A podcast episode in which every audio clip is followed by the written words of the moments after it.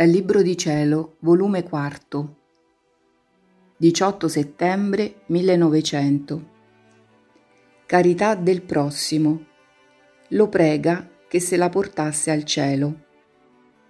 Questa mattina il mio adorabile Gesù mi ha trasportato fuori di me stessa e mi faceva vedere tanti mali che si fanno contro la carità del prossimo.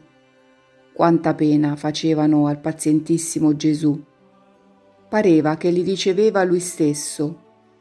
Onde, tutto afflitto, mi ha detto, Figlia mia, chi fa danno al prossimo fa danno a se stesso, ed uccidendo il prossimo uccide l'anima sua.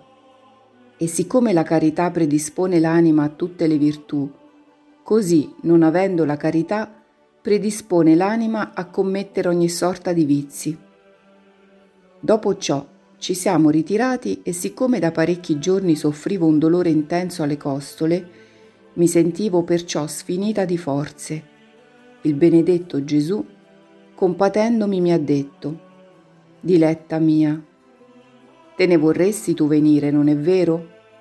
Ed io, volesse il cielo, Signore mio, che fosse causa questo dolore come venire a te, come gli sarei riconoscente, come lo terrei caro, e per uno dei miei più fidi amici.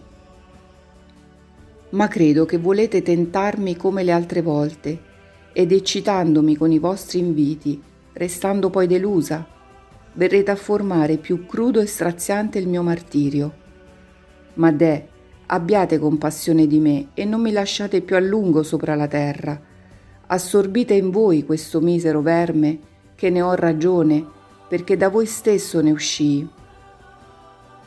L'amabile Gesù, tutto intenerendosi nel sentirmi, mi ha detto, Povera figlia, non temere, che è certo che verrà il giorno tuo in cui resterai assorbita in me.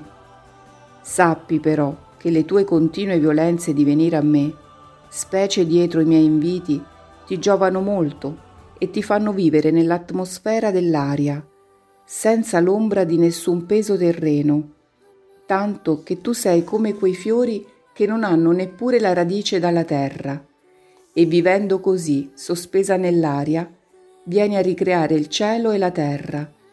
E tu, guardando il cielo, solo di quello ti ricrei e ti nutrisci di tutto ciò che è celeste.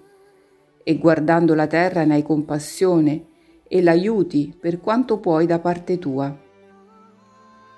Ma ai riscontri dell'odore del cielo avverti subito la puzza che esala dalla terra e l'aborrisci Potrei metterti forse in una posizione a me e al cielo più cara e a te al mondo più giovevole? Ed io, eppure, o oh Signore mio, dovresti avere compassione di me col non dilungarmi la mia dimora di qua, per le tante ragioni che ne ho, specie poi per i tristi tempi che si preparano, chi avrà cuore di vedere carneficina sì sanguinolenta? E poi per le continue vostre privazioni, che mi costano più che la morte.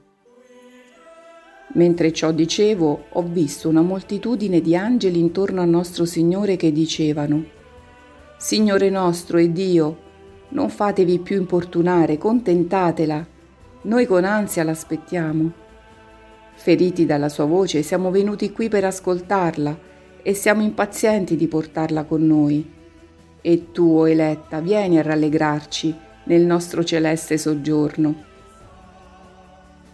Il benedetto Gesù, commosso, pareva che volesse condiscendere e mi è scomparso. E trovandomi in me stessa mi sentivo più accresciuto il dolore, tanto che spasimavo continuamente, ma non capivo me stessa per il contento.